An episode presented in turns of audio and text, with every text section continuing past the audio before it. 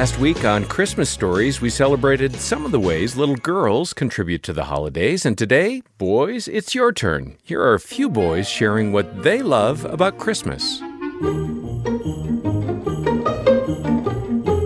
My favorite thing about Christmas is when we celebrate Jesus' birth.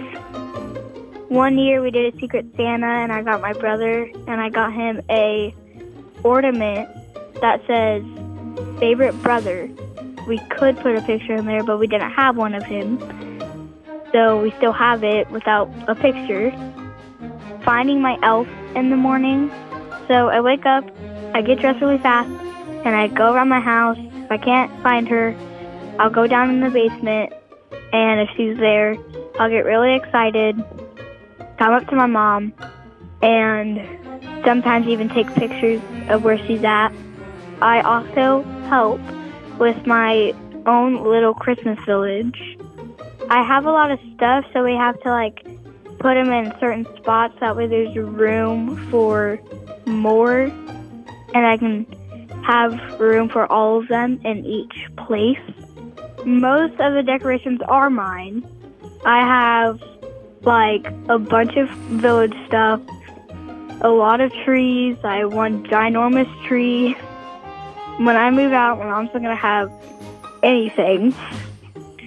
I have my own little tree in my room that I had ornaments on, and I've had it all year in my room. All the decorations are mine. My favorite Christmas memory was when I first put this star on the tree. I hope that the best Christmas happens this year. Oh, it's so fun to hear how much children enjoy Christmas. I'm John Fuller, and welcome back to another episode of Season 7 of the Christmas Stories Podcast. I'm joined again by my friends and uh, colleagues, Kim Trobee. She works at Focus's RezilientKidz program, and Jesse Florea from our Clubhouse and Clubhouse Junior magazines. Okay, so you both have sons. What are some memories you have of boys and the holidays? You want me to go first? Sure. All right. Well, uh, only two boys, but they were very Only two. That's a Yeah, whole but- house full right there. they there. were very good at it, yes. And uh, so when my youngest was about two, he asked for a complete cowboy set. So, like pistols, holster, everything. And he was so excited when he got it, got it out of the box, and maybe 30 seconds into playing with it, he pistol whipped his older brother Oh. and made him bleed. and so the guns went up on the top of the refrigerator for a while until we could learn how to play nice, right? And uh, my oldest son likes to tell the story of the day that the guns came down. He was once again pistol whipped in the back of Oh. the head, and so you know, it's gotten better. Tell They- us that that boy like is now not Yeah. leading a life of crime, that he's okay. They- Neither one of them are criminals, which Okay. is very good. Yay. Yes, and they love each other very much, so that's good. That's good. Jesse? Yeah, actually, my best memory of my son at Christmas happened before he was born. Uh, because my wife went into labor with our son on Christmas Day. We had just moved to Colorado, and uh, her family was visiting, and she'd made uh, the first Christmas dinner in our apartment. And uh, we kind of sat down to eat. You know, her mom was there helping her with the dinner. Uh, actually, her brother and I were bike riding uh, on on Christmas. Probably not my finest moment. On being- Christmas while your wife is pregnant and like, in like- labor. Yeah, and like a week overdue. Yeah. Okay. So we sit down for that It's Christmas. such a guy thing, by the way, isn't it? it really is. Boys and Christmas. Yeah. So we sat down for the dinner, and uh, she's like, "Oh, this is it." And so she couldn't eat anything uh, that she had prepared so well. And so we went to the hospital later that night, and he was born on the 26th. Wow. Well, that's a fun story. I, I have to ask Jesse, did you finish your part of the meal before you went to the hospital? Wow, you're making me look bad here, No, John. no, no, you're Yes. just- oh, just yeah, I thinking did. I- pragmatically here. I ate a whole lot of food, and it was great. Uh, and complimented her on her cooking, you know, and, and then and we named our son Nathaniel, uh, which actually means gift of God. Oh, that's wonderful and very much in keeping with the season. Yeah. Well, let's hear from a few more of our staff members as they reflect on how they enjoyed Christmas as a boy.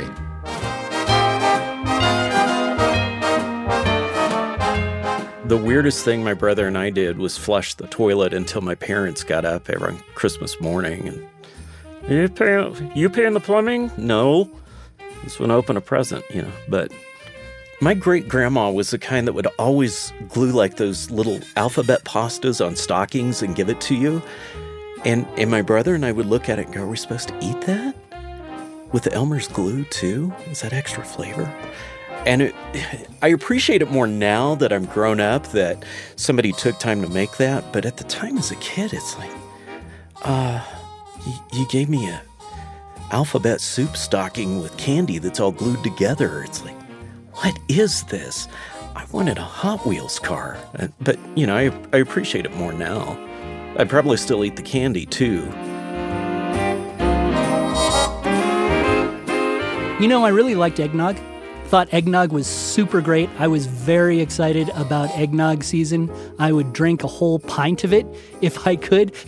These days, now that I'm older, it feels, what was I thinking? What was I thinking? And and really in some ways a lot of it does sort of revolve around those those sweet candy type things. You know, my grandma always used to have this ribbon candy which was disgusting but looked absolutely fantastic. Uh, you had all these wonderful things just stuffed in your stocking on Christmas morning. Um, and just to experience that to you know, my parents probably like a lot of parents were pretty strict. You know there were definitely some some rules and regulations about what you could do what you could eat. Um, christmas morning there was all this candy. And you got to eat it. Oh and i gotta tell you so this was a very odd thing another another childhood christmas story which i also looked forward to every christmas from here on out. We never got any junky cereal in our house. We never had Froot Loops we never had cocoa puffs none of that. And uh, one year, there was this present that I had no idea what it was. No idea. I would shake it and it would rattle like crazy. It felt it felt it sounded like Legos, but it felt way too light to be Legos. And so we always got to open up one present Christmas Eve. And this was the present I was going to open because I had no idea what it was. Opened it up.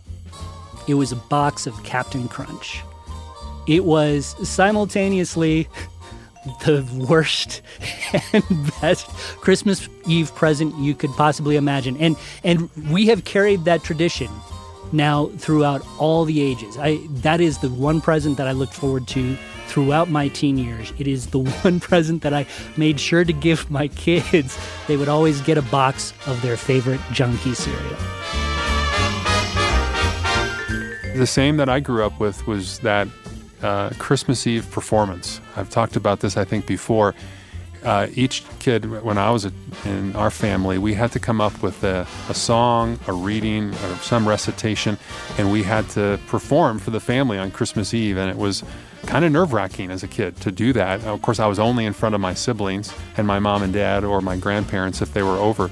Uh, but we've done that with our boys.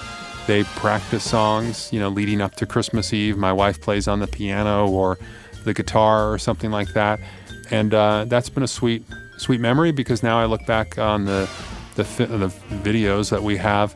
You know, my father sitting in his chair listening to our youngest kids perform, and my dad's gone now, and um, uh, you know that chair isn't empty. Someone else is sitting in it, but it's not my dad anymore, and uh, I'm glad that we can maintain that tradition. It's just a, a chance to hear from the kids and to hear their sweetness of their voice and the fact that they spent time preparing for this uh, family family event.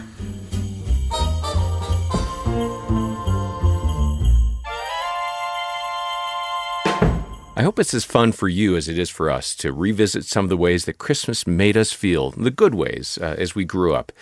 Now, Jesse, you work with kids uh, vocationally. I mean, what you do is ministry to kids here through Focus. You hear stories, and uh, last time I think you shared about some girl stories in the holidays. Do you have any boy stories?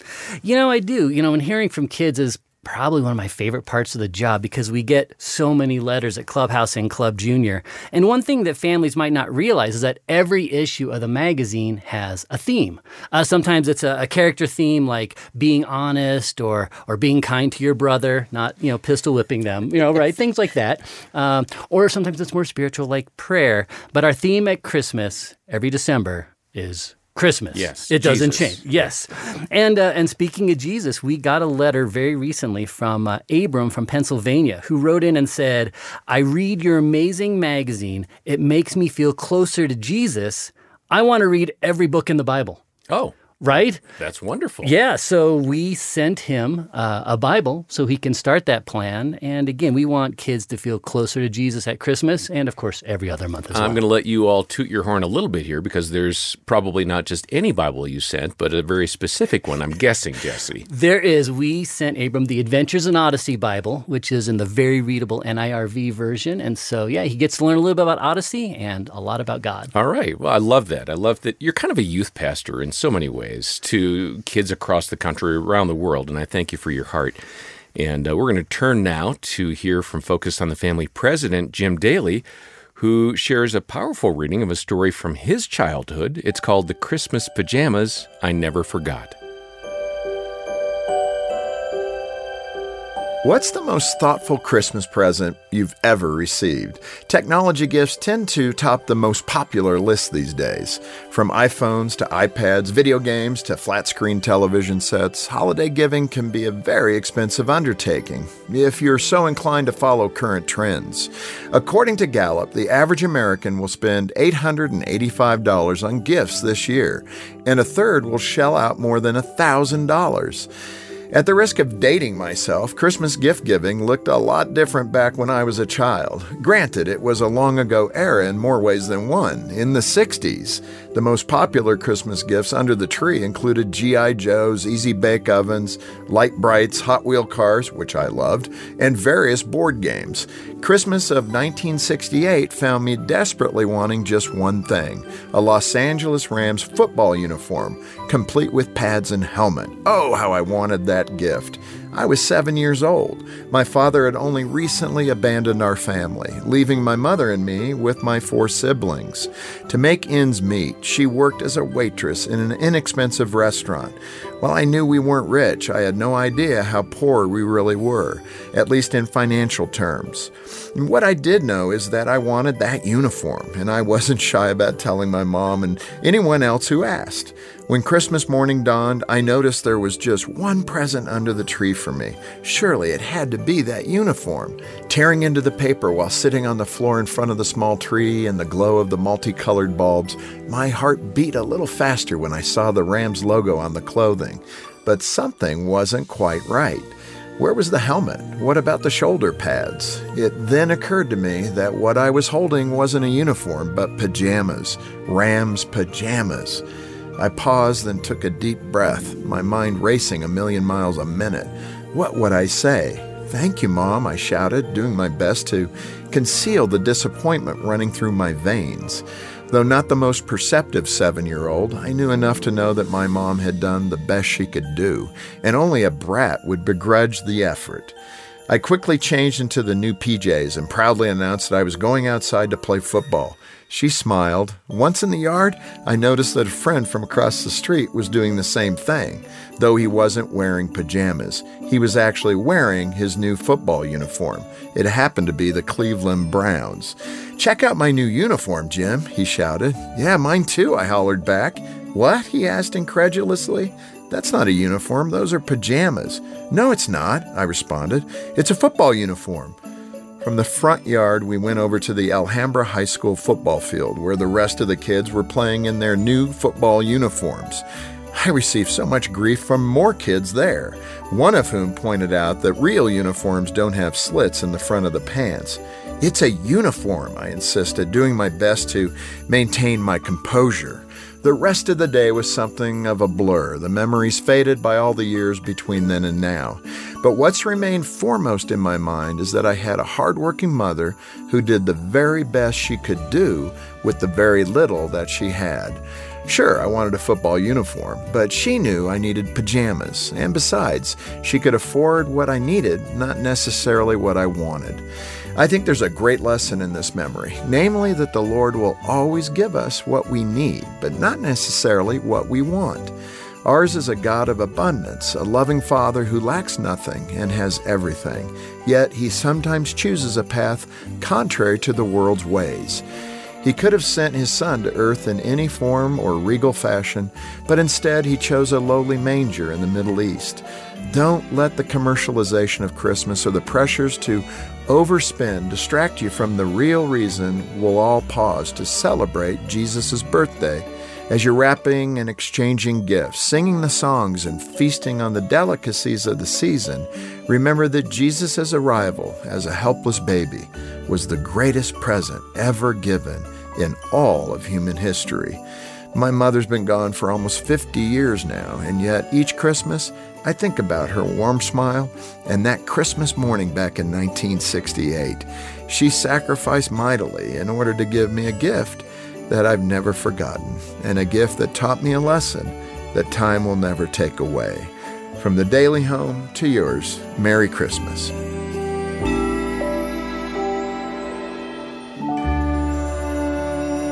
Well, it's such a privilege to have Jim Daly uh, at the helm here at Focus on the Family. And what a story about uh, that Christmas present that really stuck with him. And it's really great to hear about gifts that make for great lifelong memories. And uh, Jesse, we're going to turn a corner just a little bit here. And I wonder about uh, the men. We're talking about boys here, but the men in the Bible that uh, the, specifically stand out with regard to the Christmas story you know, I'm not sure if this is a weird choice or not, but I've always been amazed at Simeon. And of course, Simeon wasn't at Jesus' birth, but he was there at the temple when Mary and Joseph brought baby Jesus there about a week later. And I love how the Bible says uh, that it was revealed to Simeon that he wouldn't die until he saw the Lord's Messiah. And the Bible doesn't say this, but I can kind of picture Simeon, you know, walking down to the temple and looking around, you know, every day, wondering, when's the Messiah coming? And then he goes there and sees baby Jesus and immediately knows that's the yeah, promised God reveals, Messiah. This is the one. And he runs over and grabs the baby. And I almost picture it like a Lion King moment. He's holding baby Jesus in the air, saying, You know, now my eyes have seen your salvation. I, I don't know if it happened that way, uh, but that's what I kind of picture. And, uh, but just seeing the confidence and the trust in God's word that Simeon had, uh, that really inspires me. Yeah, that's, that's awesome. How about you, Kim?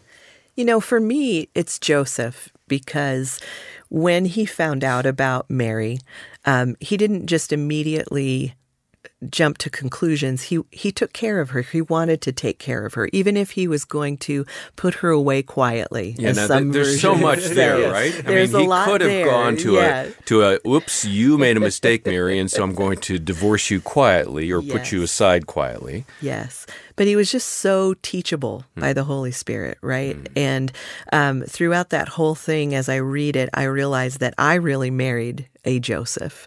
Gary, my husband, is very much loving and tenderhearted. And um, so I really relate to Joseph in that situation because in that time, I think there could have been, uh, for men especially, really a lot of anger and um, uh, hurting of her, right?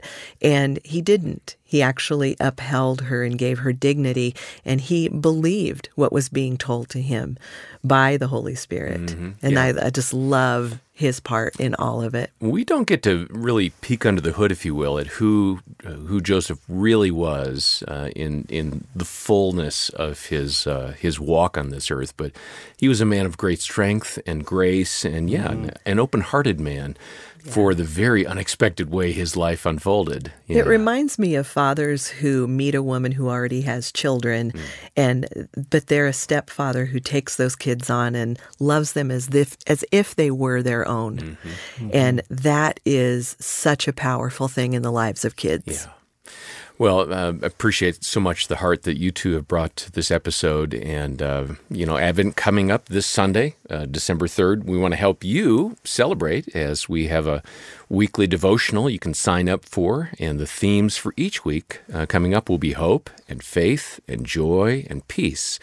And we'll link over to a page in the show notes where you can sign up to get that weekly devotional. And for a great resource to teach your kids about Advent, we have a book by Josh and Christi Straub. It's called 25 Days of the Christmas Story An Advent Family Experience. Uh, if you have a smaller child or you know someone in church or in the neighborhood who has a younger child, this is a perfect gift. And we're making it available for a donation of any amount to the ministry of Focus on the Family today. Uh, you can sign up to be a monthly uh, supporter or uh, make a one time gift. Either way, uh, join the support team and we'll send that book, 25 Days of the Christmas Story, an Advent Family Experience, to you. You'll find all the details in the show notes. Next time, we'll talk about how being a parent can help rekindle a childlike faith in you. For now, on behalf of Kim and Jesse and our entire team, I'm John Fuller, and thanks for listening to the Christmas Stories Podcast.